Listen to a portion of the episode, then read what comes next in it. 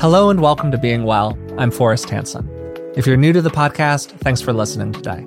And if you've listened before, welcome back. Today, we're opening up our mailbag and answering some questions from our listeners. And to help me do that, I'm joined today, as usual, by Dr. Rick Hanson. Rick is a clinical psychologist, a best selling author, and he's also my dad. So, Dad, how are you doing today? I'm really happy, partly because this is our first podcast together in almost a month because I was traveling. Yeah, it's been a while since we've recorded. Mm-hmm. Yeah, and I had to reacquaint myself with the buttons to push on the camera and the cables to connect. And while you were laughing at me off in the sidelines there, but that's okay. and I'm really glad we're going to do this together again. That's how I feel. Yeah.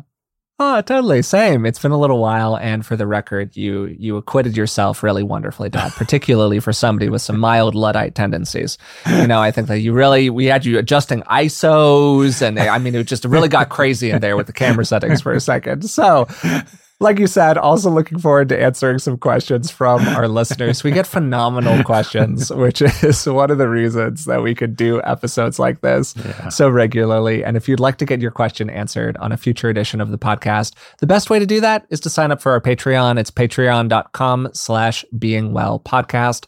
But you can also reach us just through email at contact at beingwellpodcast.com.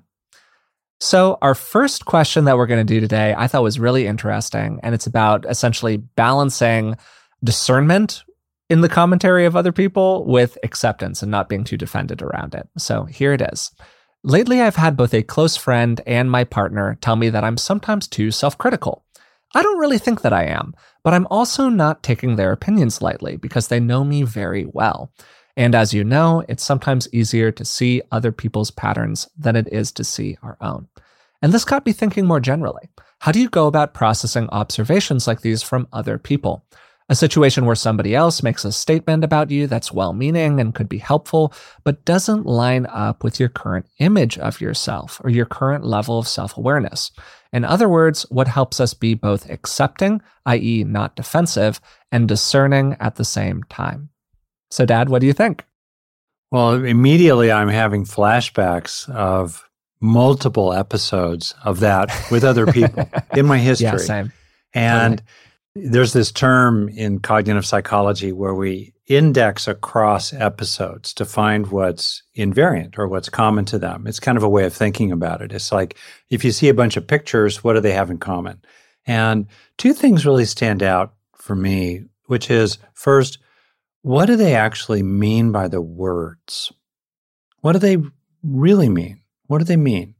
And second, what's their intention? So, to start with the second one first, because that's actually really foundational, because it has to do with the frame. Is their intention to take the other person down a notch? Is their intention to get the other person to change for their own convenience or because they'd like something to be different?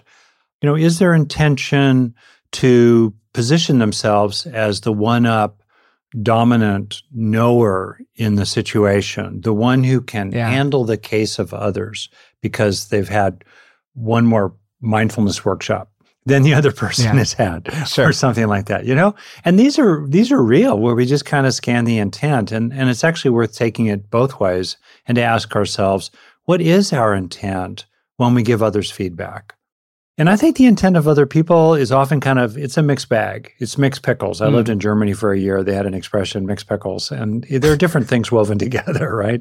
And amidst even good intent could be all kinds of other intents, but then can you tease those apart to find the good intent? Okay. Then what do they mean when they say self-critical? Mm, mm-hmm. Do they mean, for example, that you, let's say, are a highly conscientious, high achievement oriented, high accomplishment oriented person who really pursues excellence and you like pursuing excellence? And in the process of that, you notice when you've lapsed in some ways.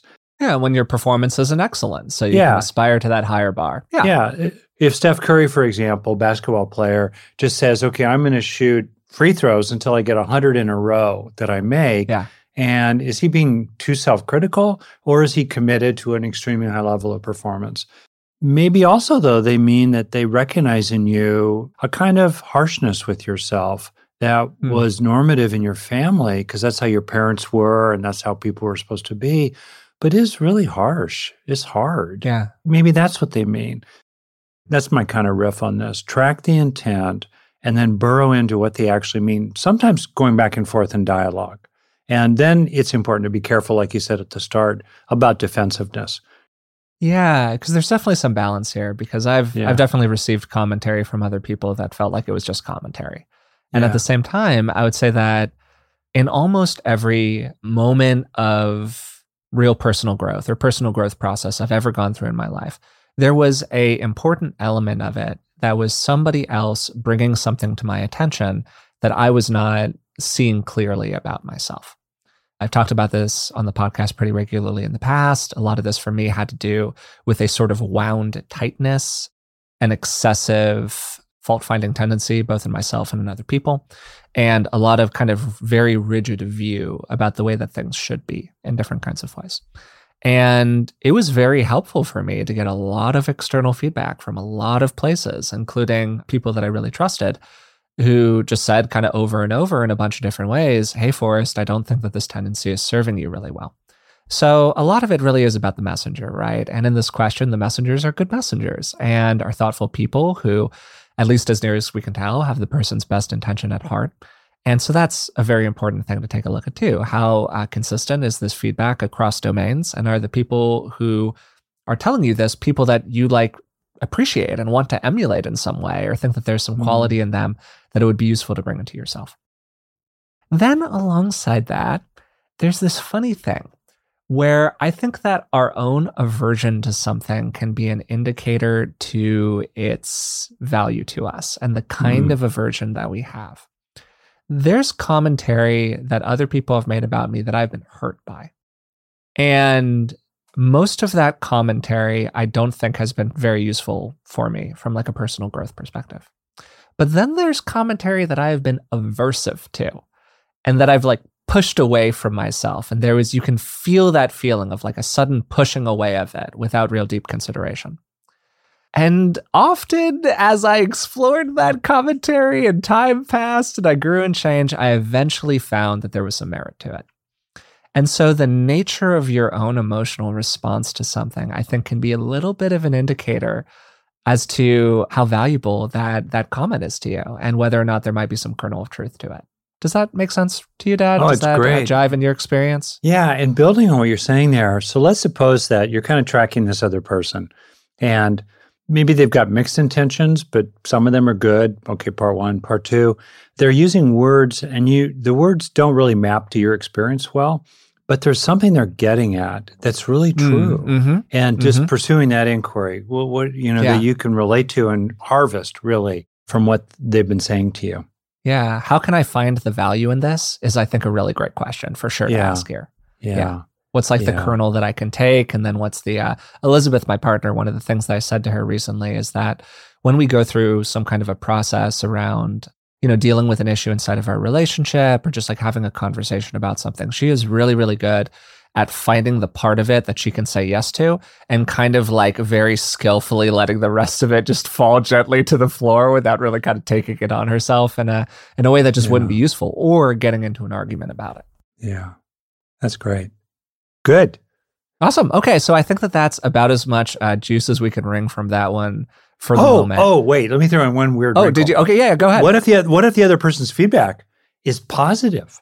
Observing interactions, people tend to be quicker to absorb negative feedback and to kind of oh, really? give it credence, which is the negativity bias right there. On the other hand, if someone were to say, you know, I've just been really knocked out again and again by what a caring, kind, pro the benefit of others sort of person you are. Mm, mhm. Long pause. you know, Yeah, what do we and do can, and? Can you take that in? Yeah, totally. Yeah. No, yeah. I, that's really, I mean, that's really interesting because for stuff like that, I mean, that can be deployed absolutely in like a manipulative way, sure, of course.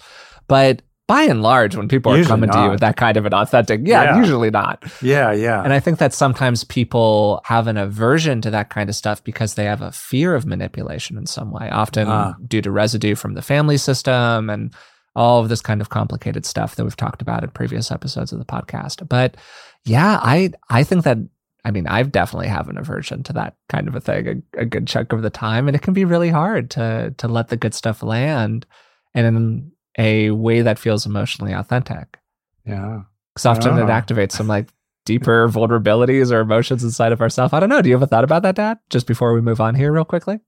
I do think it makes us squirm a little, and it tends to surface. It makes me squirm. Yeah, the other thing. In other words, the, the ways in which you don't feel that way, or if they only knew, that tends to come up, right? That said, I just think one of the greatest gifts we can give to each other is to recognize the good in each other, not naively, but to actually recognize the good in each other. I guess I think of it a little bit like, you know, if someone gives you a gift, it's sort of churlish to push it away. You know, it's obnoxious. Mm-hmm. It's like, mm-hmm. mm-hmm. yeah, I don't want your gift. No, no, no. This is their gift. This is their truth. And even if you're painfully aware of an exception or two to the generalization they're offering you, it's their gift to you. It's sincerely mm-hmm. offered. You know, why not receive it? Yeah. And that framing where you flip it from being about congratulating yourself to being about like receiving an authentic positive offering from somebody else yeah. can be really helpful for people who are like averse to positive feedback. Yeah, that just like little tone change on it. Totally. Yeah. Good point. Great. Well, let's move on to the second question then. Sound good? Yep. All right. So our next question is, and I, I think this is a really interesting question. I really liked this one. I come from a large family where my mother had a strong presence. After she passed away and my father passed a year later, there was a large shift in family dynamics. I feel like we are all falling away from each other. My siblings invite me for holiday gatherings, but that's about it. And there's minimal contact outside of that. I make some efforts to connect, but I feel like I'm the only one who initiates, and this causes me to pull away more. Is there a norm for how families change? What can I do here? Well, a lot in that. First, the observation about family systems. And we ought to do an episode on family systems theory. For me, the notion is like a mobile that's got different elements in it that forms a kind of equilibrium. What happens if you take out one of the major parts or another part? The whole system has got to change. It's got to reequilibrate and to form a new kind of equilibrium. And it's extremely common in my observation that when the parents die, the adult kids tend to disperse or get into conflicts with each other or both. And there are exceptions to that, but conflict and dispersal is really common. Then you get into cultural values because perhaps the kind of thing that would be maybe normative in a I don't know what American classic white American kind of family, yeah, sure, mm-hmm. WASP or something like that, maybe would not be normative from a different culture uh, and background. So I don't want to presume that it's like that, but there is evolution over time. And I was struck by an observation uh, in this class I took in developmental psychology uh, back in the day, in which for most people the longest duration relationships they'll have in this life are with their siblings, right? Yeah. Because your parents will usually pass away. You'll acquire your your own mate later on in life, but you've known your, mm-hmm. your brothers or your brothers or sisters your whole lifetime. Those are long relationships. And you know, in a long relationship, people, for one, uh, as people age, they tend to get more individual, they get more different from each other. So differences tend to grow. And siblings that were very close when they were playing in the backyard, when they were in mm-hmm. elementary school together, suddenly now in their 50s have really developed differences. And then you bring in their own relationships, their own partners, and the, the effects of their own partners and their own friendships and geographical change and all the rest. Yeah, there can definitely be a lot of growing apart. There is some natural developmental stage stuff woven in here, I think for sure. And one of my questions to the person who's writing the question would be something along the lines of Do you think that this is just a yearning for another time in life or for another developmental stage that has now passed? Yeah. Or is this something that is very alive for you in the moment? And this took me, when I was reading this question, to a bigger consideration of like, how do we meet our needs? And how do we think Ah. about interacting with the needs of other people? Huh. Because the easy answer to this question is like, well, just tell them how you feel, you know, have a communication with them about it. Because when we're going to go through a process of going, hey, here's this thing for me. And I really want this thing. This thing is important to me. It's meaningful to me to have a relationship with my siblings. We've kind of got three options, right? We can either find a way to meet our needs ourselves, we can communicate them effectively to other people and enlist others in the meeting of our needs, or we can accept that that need's not going to get met. And there's not really like a magical fourth option where other people just start meeting our needs for us. Like that doesn't Mm. that doesn't really happen that often in normal life, or they just like suddenly appear for us the next day. Yeah. And then when we go through the communication process is where things tend to get a little thorny for people. Because the options that are presented in a lot of the like personal growthy content that you bump into online are kind of these two options. The first one is just to complain about it to other people. Wow, we're not seeing each other anymore. This is a real bummer. I feel bad. I mostly blame you for not initiating the kind of connection that I want. You know, harumph. That's obviously kind of a losing losing bet right there. And then the second option that people are given is to really reveal their deep emotional vulnerability. To say, "Wow, you know, I just want to be really honest and speak my truth about this and uh, it's my authentic experience that we've grown apart from each other and that makes me feel really bad and really sad. And I just wish for us some other form of relationship." And that second kind of communication, the like max authenticity, max emotional vulnerability communication is I think the one that really gets like a lot of compliments, a lot of laurels from the sort of broader personal growth, self-helpy community, particularly on places like social media. But there are two big problems with it. The first problem is that a lot of people just don't want to do that. They don't want to talk to others that way. It's it's not their style, it's not their culture. It just feels a little a little edgy for them. They just don't want to do it. Second problem with it is that it is such a fine line between expressing our authentic emotions and making other people responsible for those authentic emotions.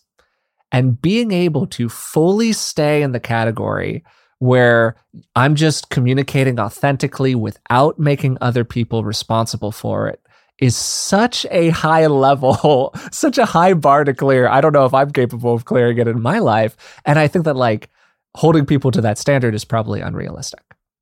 So then the third option is just to communicate from a stance of more positive emotions, more enthusiasm about something. Wow, I used to really love it when we fill in the blank. When we saw each other here, when we did this kind of a thing.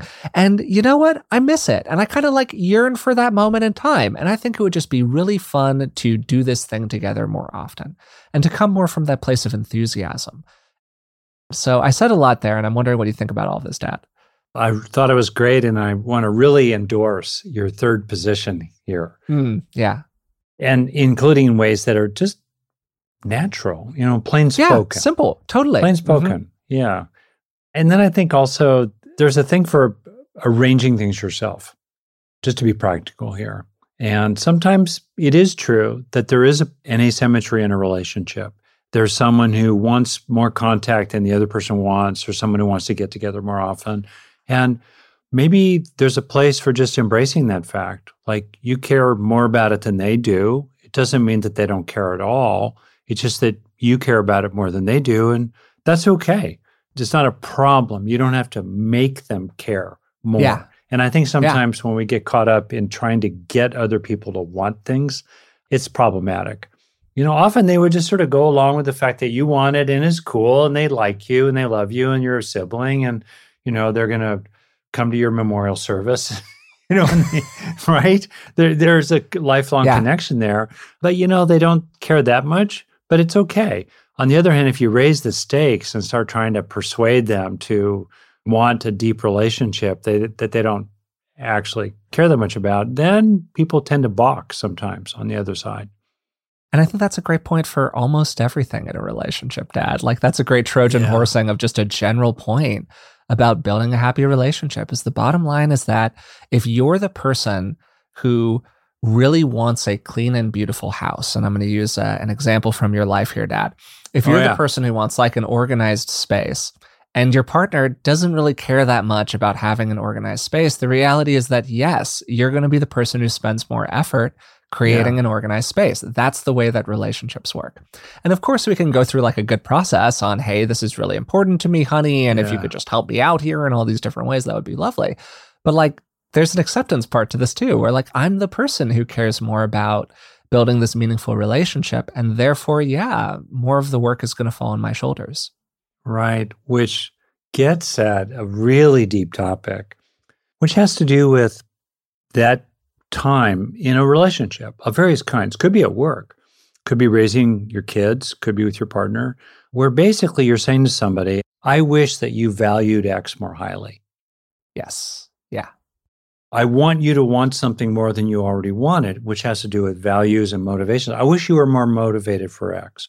And then it's really interesting how to have a healthy conversation about that. Because I honestly think there really is a place for that in totally. relationships. Yep. And we are more plastic, we're more flexible about what we want than we often give ourselves credit for. And so that's very interesting. How do we make skillful requests into the mind? Because it's very intimate what we want. It's more intimate than what we do, right? It's mm. very close mm. to who we are or in their in our inner being. And for someone to say to us, I wish that you would value something more, or that you would find your way into liking something more. Mm, yeah. Mm-hmm. And then naturally wanting it, being naturally inclined more in a certain direction rather than white knuckling your way toward it. That's a really intimate conversation. And yet I think it's super important to be prepared to push past the taboo and and to ask for that. Totally. And and I also think that that is so about what's the nature of your relationship with this person or this yeah. group of people. You can make that request in a established intimate relationship mm-hmm. in a way where you can't make that request in a distant friendship or i mean you can but like the odds of it going the way that you want it to go are way lower and so some of this is just about like sussing out what's the nature of the relationship and how much space is there for that kind of a communication. I think one of the the great indicators of like healthy relationships, healthy family systems, good friendships is that that kind of a request can be made and people can interact with that in a productive way. I think sometimes we're looking across the, the table and we're seeing someone who's sad. And we realize that they're sad because they recognize accurately in us that we just don't care that much about something. Mm-hmm. And they feel sad about that. Sometimes yeah. it's that we just don't care that much about what they want or our impact on them or their aspirations. And then I think sometimes there's a moment where empathically you recognize that sadness, that disappointment, say, in another person. And you look inside yourself and you say, you know, I'm going to mobilize caring more. I'm going to nudge mm-hmm. myself mm-hmm. to care more about this. And I'm going to be accountable for that. And then you say that, or you don't say it, but then you do it for sure. There's a place for that too.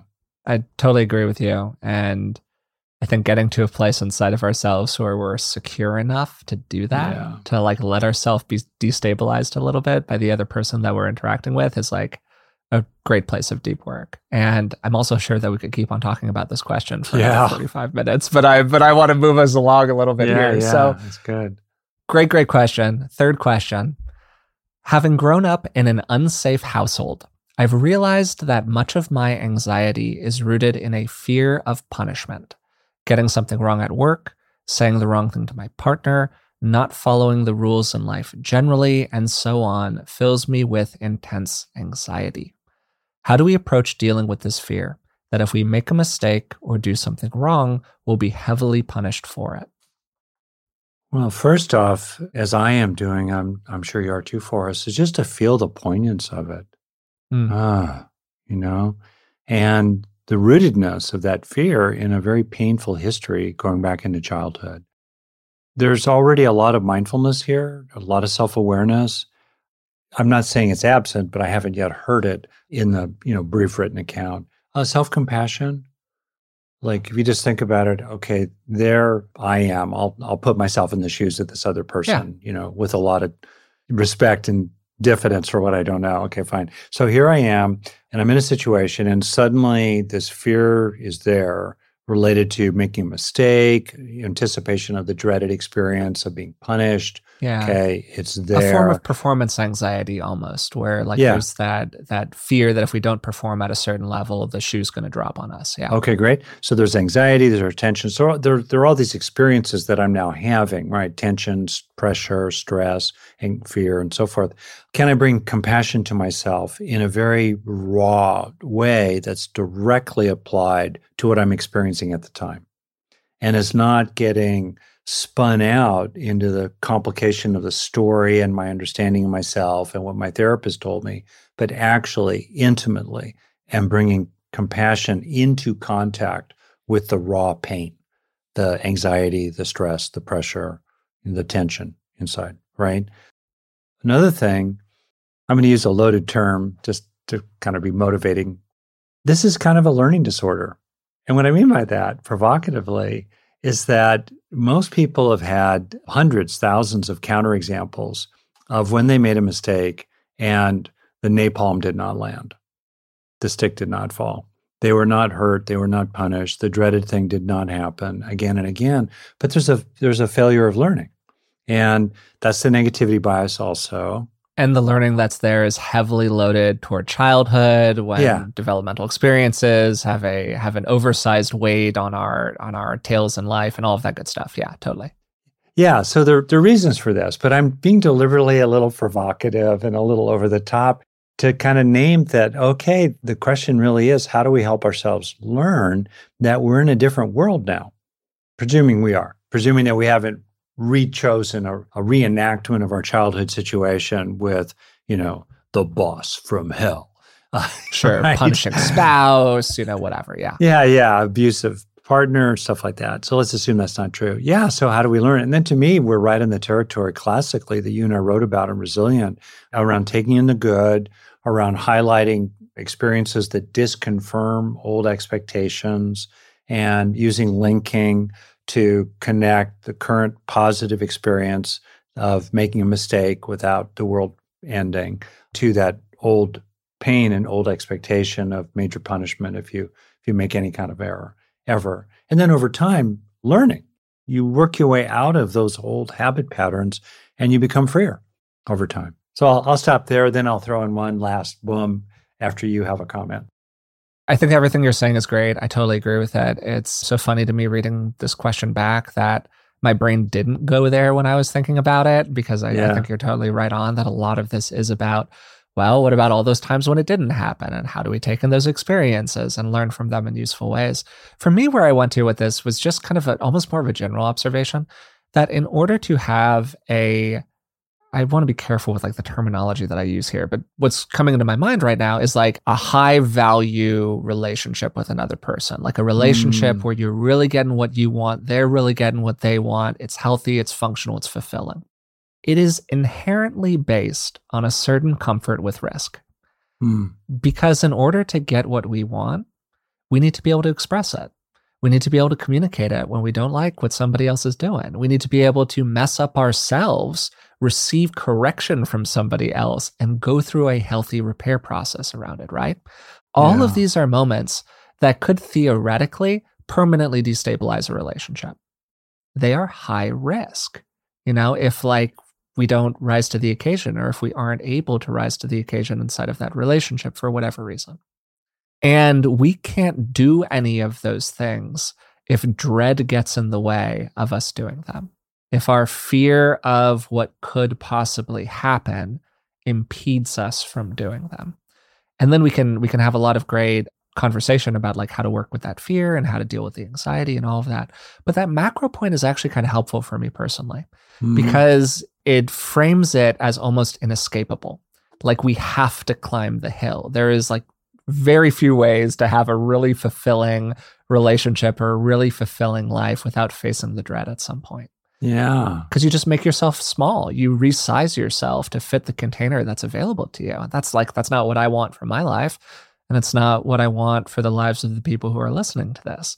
And so we have to face it eventually. And and setting it up as this like inevitable checkpoint, there's something about that that makes it like more deal withable for me. Cause like we're gonna have That's to learn how to do this. It, it raises the priority of it. Does that make any sense? Oh, completely. That's great. I was to finish here, just kind of reflecting on a almost like the close to the ultimate circuit breaker here on all this. In other words, to be in touch with a truth, and it's like a level in your own psyche and kind of a level in reality in which it really doesn't matter what other people say or if you make mistakes.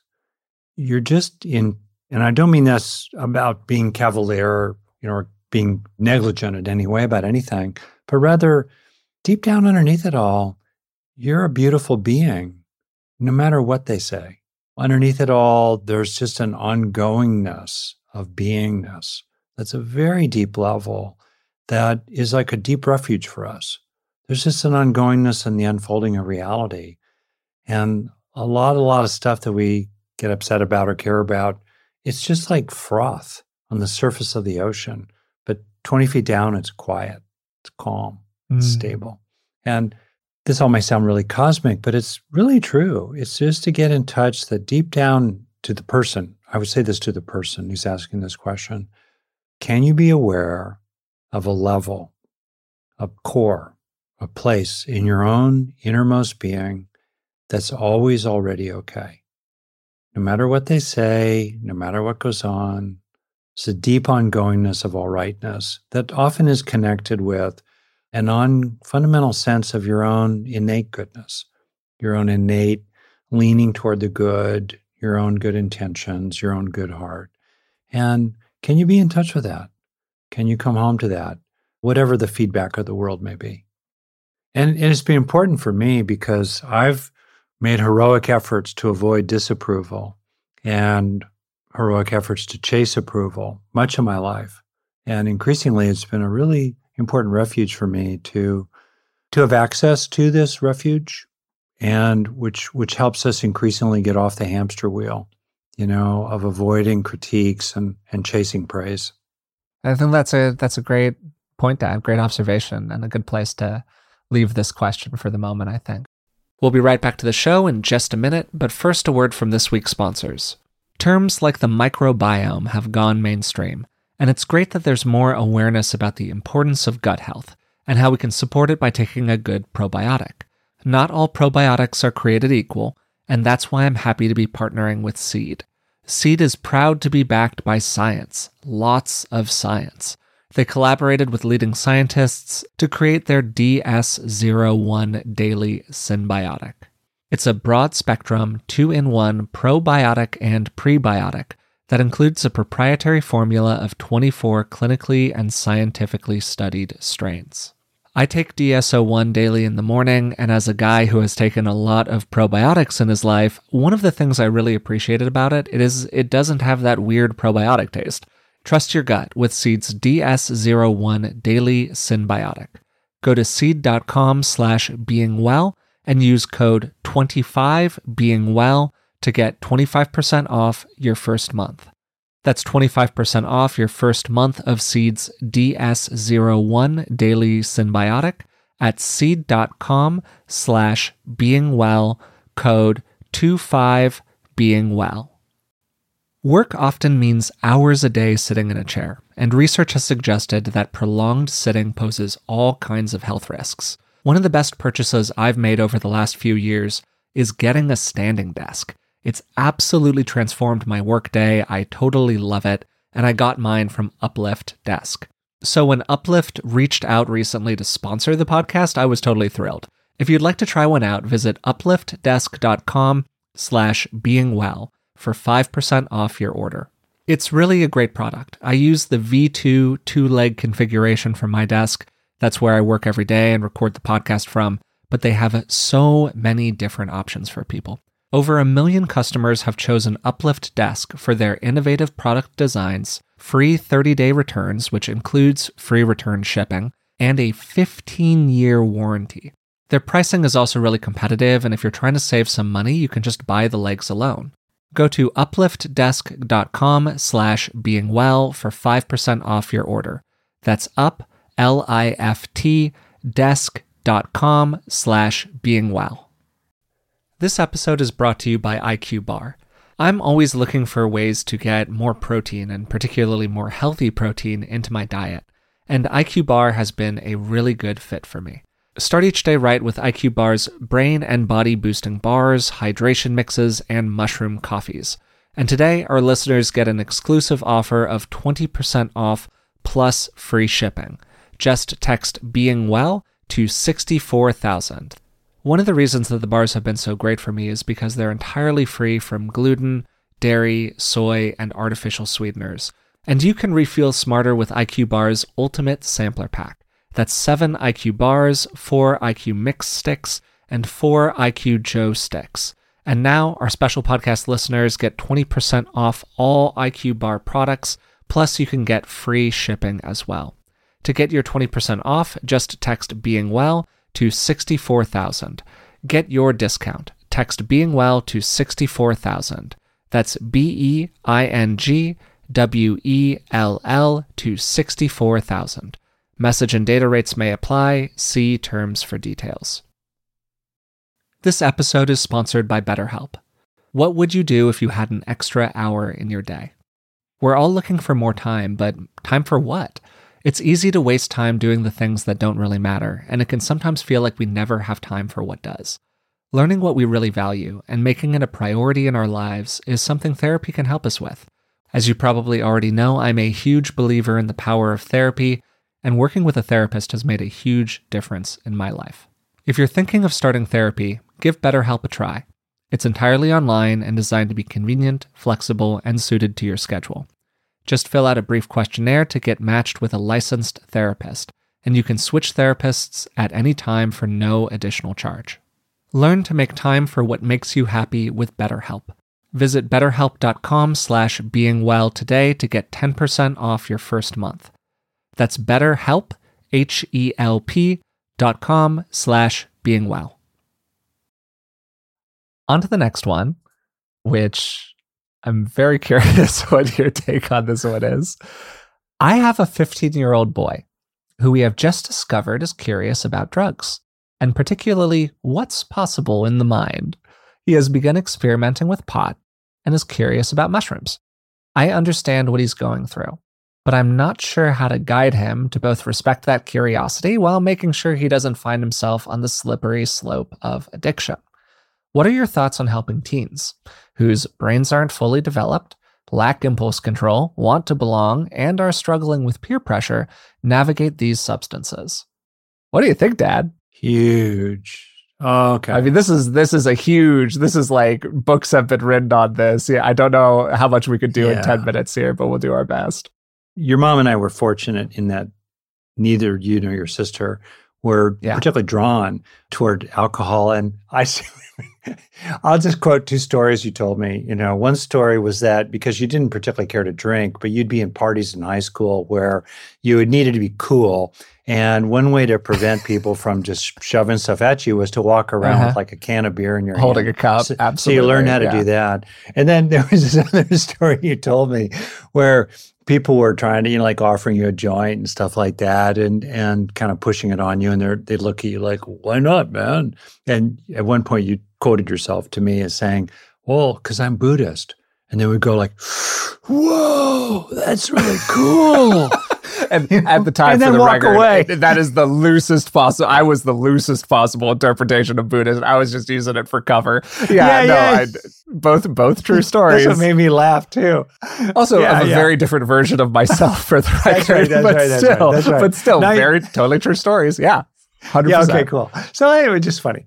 So much about it. So I speak as someone who definitely has done a lot of drugs, different times, different places, and and so forth. And so I'm not, um, I don't know, puritanical about it. On the one hand, so I've established those credentials. Man, 15 is just really young to be screwing around with drugs. And there's a growing body of evidence that, you know, regular use, whether it's alcohol or, or marijuana in a developing brain, is just not a good idea. And then if you throw in any kind of personal vulnerability, like someone who's had, you know, like a manic episode or a psychotic break, woof, I, I would just pragmatically, as a parent, I would just say, you know, you just shouldn't do that stuff now. And there's also a world of difference between a one off event and regular use. And then there's also a world of difference between someone who is a high functioning adolescent in our culture, which a lot has to do with things like, you know, honoring the educational process, you know, becoming a good citizen for the future, staying out of trouble with the law, taking care of your health, and not doing crazy stuff at home. You know, there's a world of difference. And, and also someone who's really pursuing things they care about.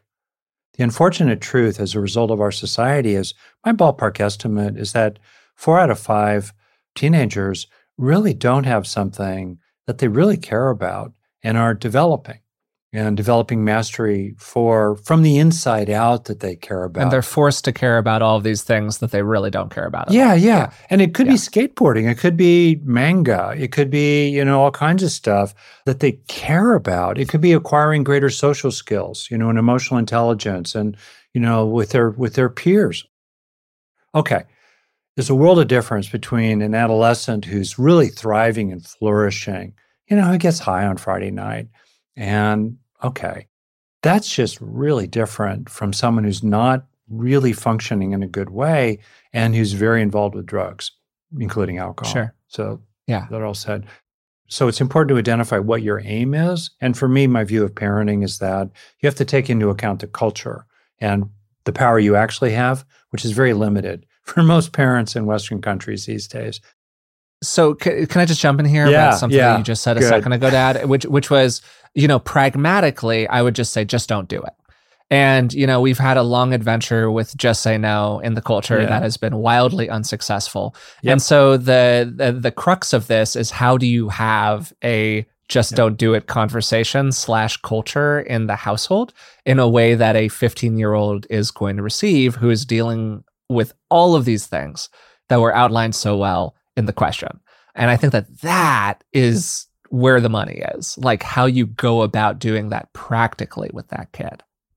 I think that's true. And it's really helpful to clarify what your aim is. And then it also to clarify yeah. kind of an underlying frame around parental power. You know, what's the ethical use and skillful use of parental power? And, you know, my own bias around this is that parents calibrate this Eh, for different ways in terms of their values, but the sweet spot on average, the best odds strategy for parenting in terms of three dimensions of love, aspiration, and authority is high love, high aspiration, moderate authority, kind of as needed. You know, and, and my metaphor is the authority dimension is kind of like a big pasture with real fences. So you have to decide, you know, what is for you as a parent the line that you're prepared to you know, reduce their autonomy out of concern for their safety. So these are really important considerations. And sometimes, and the question of tactics at the local level, like, okay, now that I know what I'm doing, how do I actually implement it? Those tactical considerations are really aided by reflecting in the larger frames, you know, that I just ran through there. So then obviously Great you want to get the buy-in of the kid and fundamentally preserve your intimacy. And then sometimes you make fateful choices. Like sometimes you say, I've got a kid who's just bound and determined to get high routinely. And I could go to war with them about that, ship them off to Utah or something to some locked ward boarding school. But then I would lose my relationship with them from for the lifetime. And so I'm prepared to make, you know, I'm kind of hold my breath, hold my nose, but I'm going to maintain my intimacy my communication, the lines of communication with the kid. And so you're making these are tough choices sometimes. I speak from experience. I've been down this road with a lot of people. That's probably why I'm talking so rapidly because I have a lot to say in a short amount of time. Can, I hope I, it's not I jump too much. in here real quick, yeah, Dad? Please. No, I, I think it's great. I think that everything you're saying is totally well taken and comes from a lot of experience working from people in family therapy. Yeah. And I am sure that these issues emerged. And a couple things I want to flag here mushrooms and marijuana are different substances from cigarettes and alcohol, but it's not like this is our first social go around with addictive chemicals being appealing to teenagers. Yeah. Then from there, I think the question is how do you involve the kid in this conversation? Mm-hmm. And that to me is what I would really highlight in what you said, Dad. How do you involve the kid in this conversation? Because I think a lot of the time we treat uh, mid teenagers like they are eight year olds and they're just not. Like they're aware. They know what's going on. They're probably smarter than we think that they are. They're more capable than we think that they are. Involve them in the conversation. Be real with them about your concerns about the risks all of that. Not from a framework of trying to prohibit them but just coming to it from a stance of like this is the conversation that i would have with a peer of mine who are asking me about the usage of these substances. Like take them seriously and I think that that is a great place to start from. One of the reasons that I wasn't so interested in using a lot of alcohol or cigarettes or marijuana or whatever when I was a teenager was because you guys took me seriously. You didn't come to it from the stance of like, these are these dark substances that you are prohibited from using. It was the stance of like, hey, you know, these substances are restricted for reasons. There are good reasons for their restriction, and you should be really thoughtful about them. And then I was, and I landed on it where I landed. Does that check out for you, Dad? Oh, it's fantastic you're saying it. The, I guess the last thing I would add, including in conversation with a kid, which is what are these substances crowding out? Mm. And what are they getting in the way of developing? So, crowding out being other interests, other, uh, and also other ways of learning how to manage stress or manage feeling sad or as social lubricants. If you need to have three beers before you can get over your social anxiety to talk to other people at a party, okay, but then how do you ever develop the kind of skills and the kind of you know self-regulation and so forth that can help you manage your social anxiety when you're not buzzed? Maybe the last thing I would just say I've seen people err on the side, parents, I've seen parents err on the side of getting extremely dogmatic and dictatorial, and they lose the kid. Because as I was saying earlier, we don't have the traction with our kids today in most of our communities that parents had two, three, four, five generations ago. So getting dogmatic and dictatorial, that's a non starter on the one hand.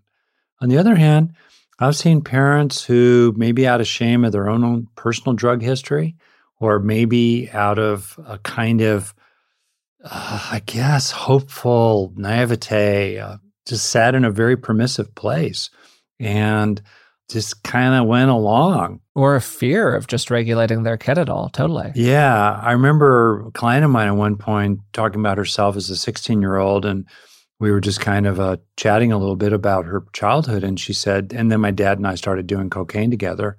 I pulled out my yellow pad at that point. She said, Oh, yeah, I know it's serious, Rick, when you pull out the yellow pad to take a note. You're going to flag that one. Yeah, like, wow. So don't err on that side either. Regular drug use in the teens is a big deal. Yeah, ev- everybody that I know personally who struggles with addiction developed that addiction in their teenage years. Every yeah, single person. That's what the research and binging, early binging. Yeah. And also, don't underestimate the quantity that people are using. People I know in the drug and alcohol area, they just say whatever they're telling you they're doing, like triple it or something. That's probably what's really happening. And, you know, if you have a relationship with your kid where you're really confident that they're telling you the truth and all of that, that's great. Yeah. You know your great. relationship with them. But I think that as a general statement, what you're saying is probably true there. So again, another another question that we could do.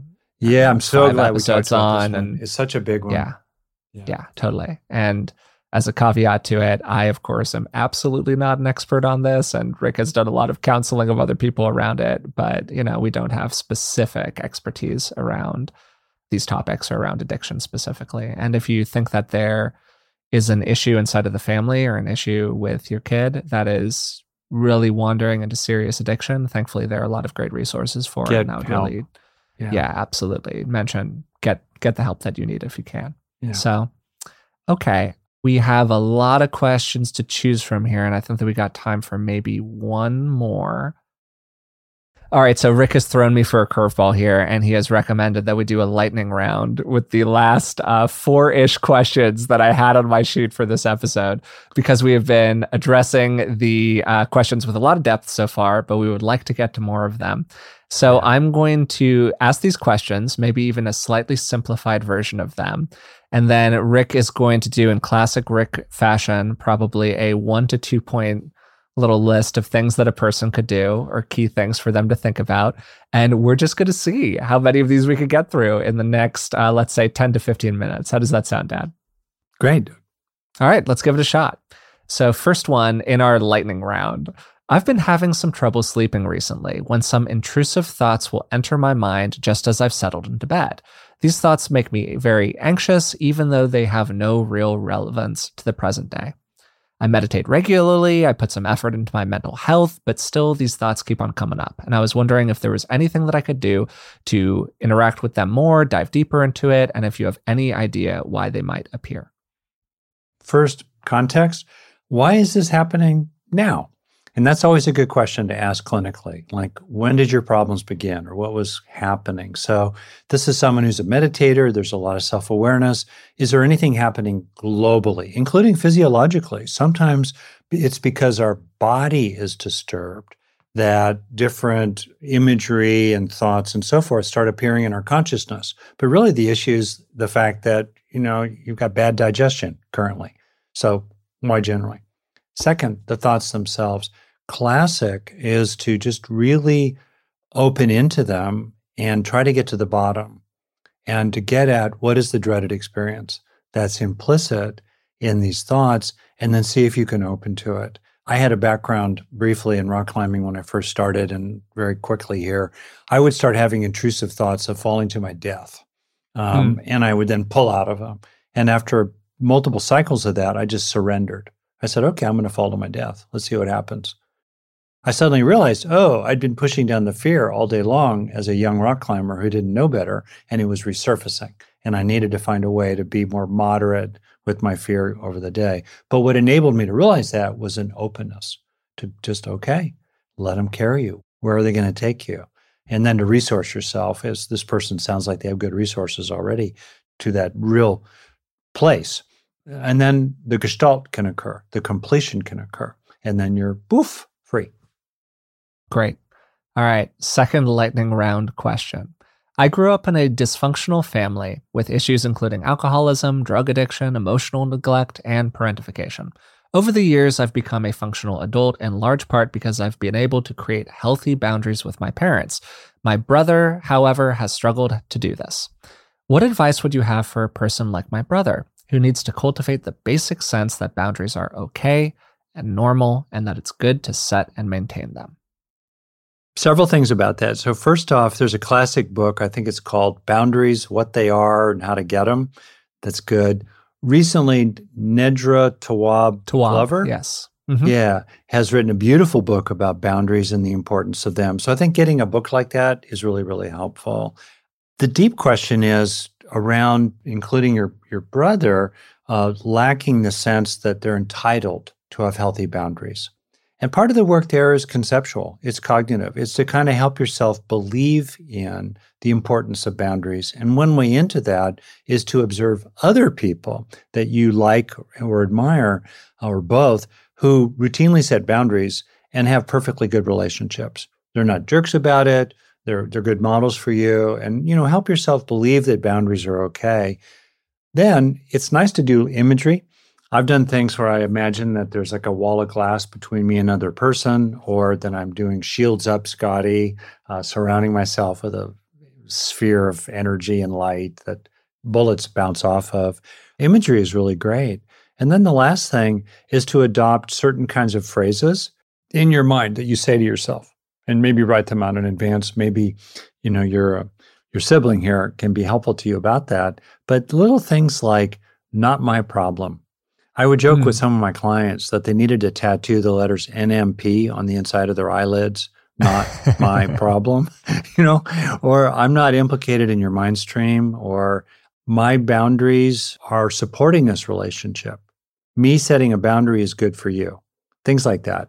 And anyway, uh, and then enjoy the fact that you can set boundaries and still have good relationships. And then over time, you'll realize, oh, okay, it's more and more okay to, as the proverb puts it, establish the fences that make for good neighbors. To add one thing onto what you've said in this lightning round, in order for us to have healthy boundaries, we need to cultivate a basic sense of self worth. because for my needs to matter, I need to matter. And a lot of the time, boundaries issues arise for people when there's a long history, often developmentally, of their needs not mattering, of the parental needs being what we're entirely focused on. And you talked about parentification in the question. So that's the thing that I go to really here. Like, how can we build up a basic sense of self worth overall, particularly self worth inside of that relationship with the parental figure? And of course, the journey to doing that is long, but that's the target that I would be aiming for. That's great. Right on. Great.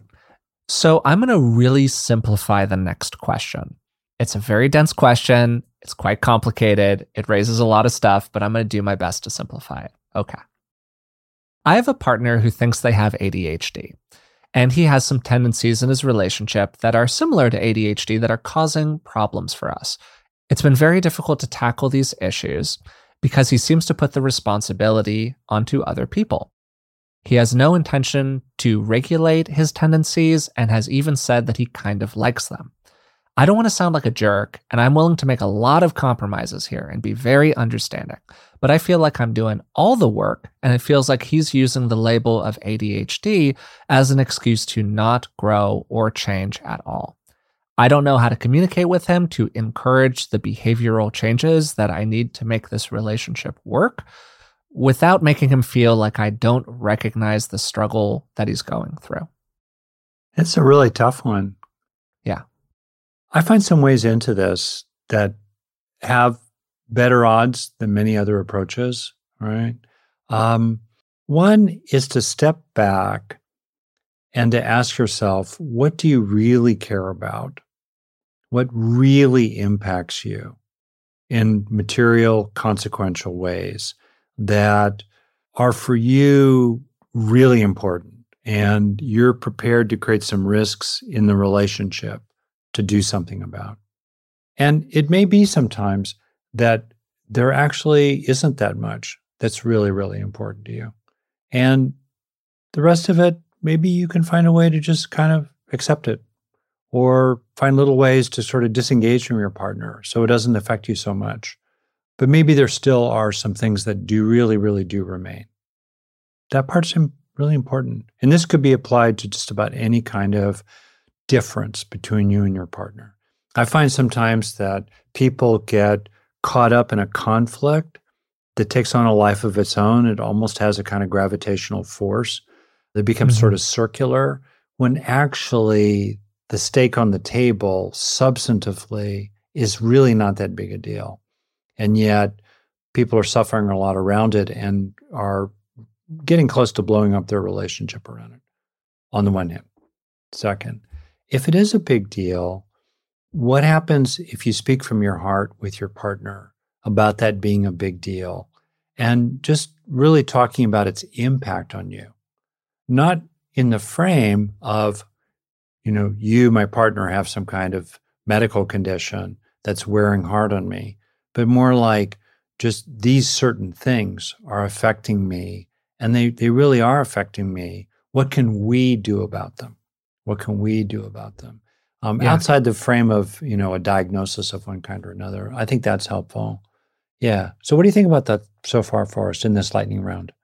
this is so complicated because we're dealing if we take it on face value we're dealing it with an issue of nature the idea of yeah. like what is changeable and what is not about a person yeah and to me there's a functional and practical question here which is that there are a set of behaviors that exist for whatever reason that they exist sometimes behaviors exist because a person is choosing them sometimes they exist because that's just the way that they are for whatever reason mm-hmm then we, as their partner, have a question as to whether or not we want to be in a relationship with somebody who has those behaviors yeah. for whatever reason that they have them. And that's a practical question.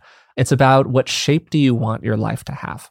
And to me, the real question here that underlies it, because I have a partner that has ADHD, diagnosed full on ADHD, is what is their relationship to the behaviors that you find problematic, disruptive, irritating, and so on? Yeah, that's a great question. If they are simply unwilling to engage them in any way, and they're just like, well, here it is, you got to take it now. Yeah. Man, that's tough That is Yeah. tough because that's a kind of personality structure. That's not about their ADHD. That's about their willingness to interact with a certain kind of thing, which is like fundamental change, you know, or Mm. their willingness to be caring about your thoughts and feelings inside of this process. And my suspicion is that if that's their view about their specific behaviors in this arena, it's also going to be their view about their behavior in a whole bunch of other arenas.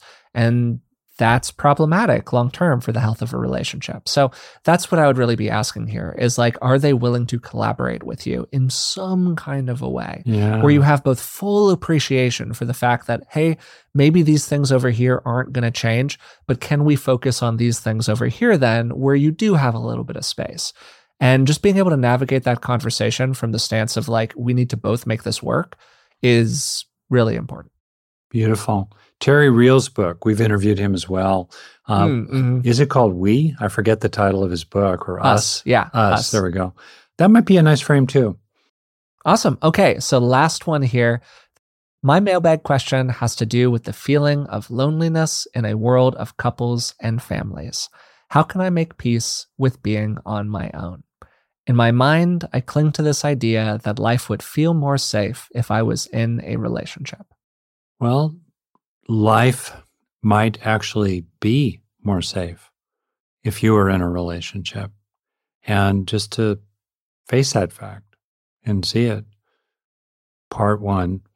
Part two, to honor the longing and, you know, for that. And perhaps you're taking action to try to be in a relationship to the extent you can realistically do that. Perhaps you've decided to just, the costs are not worth it. Just let it go and kind of accept that this is sort of how you're going to play out, you know, the remainder of your lifespan, however long that might be. You know, that we we we feel it. We we have to feel it and so forth. All that said, in the the human capacity to feel happy is really quite extraordinary, even in really tough tough conditions, even without the full package of something you might really like. And that's where I think it's really important to appreciate that we can find meaning and fulfillment and joy in this life, even without X, whatever X might be. And yeah, uh, like for example, maybe you've lost a loved one. You every time you think of them, there's there's a pang, and still can you have a full and rich life without that being, which could have been a pet, perhaps, in your life? Can you still have a rich and full life, nonetheless? Right. So I think that's a lot of the turning. And so loneliness can, even if we're lacking a soulmate and there is a certain kind of connection that is only satisfied in that way, still we can experience feeling much less lonely based on many other deep, rich, meaningful relationships. And Yeah. turning toward those and finding those can be deeply, deeply healing to the heart. I love that, Dad, and I think that's a great way to approach this uh, this question in kind of a succinct lightning round sort of way. To maybe drop one final thing, and we'll just Yeah. leave it there for this episode. Something I've been really exploring a lot in my own life recently is how there are these emotional experiences that are incredibly challenging, that are also just very real, and part of life is accepting them in some form or fashion. Grief is a great example of this. The person is not coming back the beloved pet is not coming back, the situation is not coming back, that time in your life is not coming back. It, it is. Uh, death, we're all going to die. Existential crisis, existential collapse, we will not be here at some point. Regret over the past, longing for a relationship that might just not appear for you. These are these kind of almost more existential considerations around like, what is our relationship with those kinds of thoughts and feelings? And people have different coping strategies around them. One of the coping strategies that people have that's very common is to essentially deny that they exist, including in some pretty ways that can slip into delusions of various kinds. But I think that the the first step to overcoming all of these things is clearly seeing them and Yeah. then accepting and feeling fully whatever the sensation is that accompanies them. Uh, for me, I've gotten a lot of mileage recently out of doing some work around kind of existential crisis and existential threat. And really feeling it and being like, yeah, this is the way it is, like fully having the moment where you go through the emotional process around it. And there's something in this question that just reminded me of that. So I just wanted to to kind of name that and share that in the event that it's it's useful for people hearing this.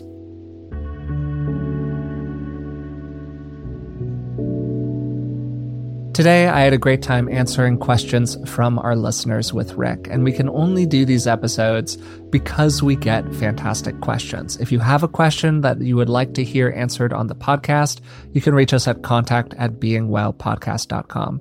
Also, probably the best way to get a question answered is by following us on Patreon and becoming a supporter over there. You can find us at patreon.com slash beingwellpodcast. And for just a couple of dollars a month, you can support the show and receive a bunch of bonuses in return. So today we explored four different questions in a kind of longer format, and then four in a sort of lightning round at the end. And because we were talking about a lot of different topics throughout this episode, I'm going to go through it kind of quickly here and just talk about what I remember from the conversation and what really stuck out to me. The first question focused on how we can be discerning about the feedback of other people while accepting what's valuable and leaving the rest. The second focused on natural changes in family dynamics over time, and particularly how it's normal for families to become a little bit more separate from each other, particularly after the parents pass away. What really stood out to me from this one is how we use this topic as a way in to talking about managing our wants and needs in different kinds of ways. How, when we have a need, we kind of have only a couple of options here. We can either express it to other people, deal with it ourselves, or accept that it's just not going to be met. And these are all ways that we can manage that need. Acceptance is a way of managing a need. But there's not really this magical fourth way where the need just manages itself all of a sudden. We have to be agent in the process if we're going to change it in a meaningful way. And releasing our desire for that kind of mysterious fourth one where other people suddenly start to care about the things that we care about was a bit of a running theme throughout the conversation as a whole. The third question got to dealing with a excessive fear of punishment and anxiety related to that fear. And I loved where Rick took this. He talked about how through the course of our lives, we normally have all these experiences of making a little mistake and surviving it just fine. But we still have so much anxiety related to those experiences, often because we had experiences when we were younger where we were heavily punished for our mistakes. And so the question gets to learning. How capable are we of learning from our good experiences and really learning that today's different than things were when we were 9 or 12 or 15 years old, and allowing ourselves to change based on that difference. Fourth, we got a question about addiction broadly, but then also helping teenagers deal with this natural time in their lives where they're asking a lot of questions about different substances. Maybe other people are trying to influence them or pressure them into use various substances and how to have those conversations in ways that are productive rather than damaging to the relationship. This is a whole complicated topic. Neither Rick nor I is a expert on addiction per se, and if this is a huge issue for somebody or a major issue in your family, we would really advocate for starters that you seek the help of a trained professional, somebody who really knows what they're talking about in this arena. For both Rick and I, I think that our general point was basically that there are two lines here that are important to consider. The first line is What is your view about these substances in general? And do you think that it is a good thing to be thoughtful about their consumption? And we both landed on yes, it is a good thing to be very thoughtful and very careful about consumption. But then the second track is What kind of a relationship do you want to have with your kid? Because we've just gone through a 40 year period or so of just say no. And it has been a catastrophic failure on just about every level inside of the culture. So the question is how can we involve kids in this process of being discerning about what we do with our behavior and our consumption without just kind of defaulting to no, don't do it? Because that kind of harsh prohibition has just not worked. And the reality is that parents often need to make choices. They need to make choices about what they want their relationship with their children to look like. What are the hard lines that they're going to draw? And what are the dotted lines that they're going to draw? And how do you individually make a discerning choice about where you want to land in terms of how firmly you're going to prohibit something? We then answered four lightning round questions at the end of the conversation. Those focused on sleep, creating healthy boundaries, dealing with a situation where one member of a partnership has a condition that comes with characteristics, something like ADHD, and how do you manage those characteristics in healthy ways inside of the relationship? And then finally, a uh, really touching question at the end about dealing with the feeling of loneliness that's associated with moving through the world as an individual, as opposed to somebody who's in a partnership. I love these questions. I thought they were all fantastic. We could have done probably several episodes on each one of them. And again, thank you to everybody who took the time to send a question in. That's it for this episode. Until next time, thanks for listening.